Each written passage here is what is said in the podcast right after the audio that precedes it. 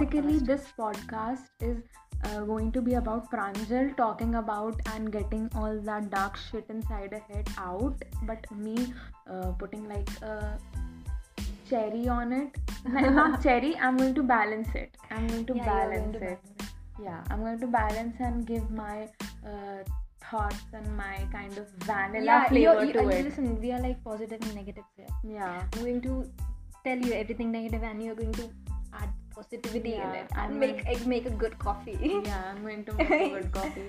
Uh, like perfect bitter and sweet. sweet. This is Pranjal, and This is Shubhangi. and we are here to tell you about how beautiful it is to be a woman.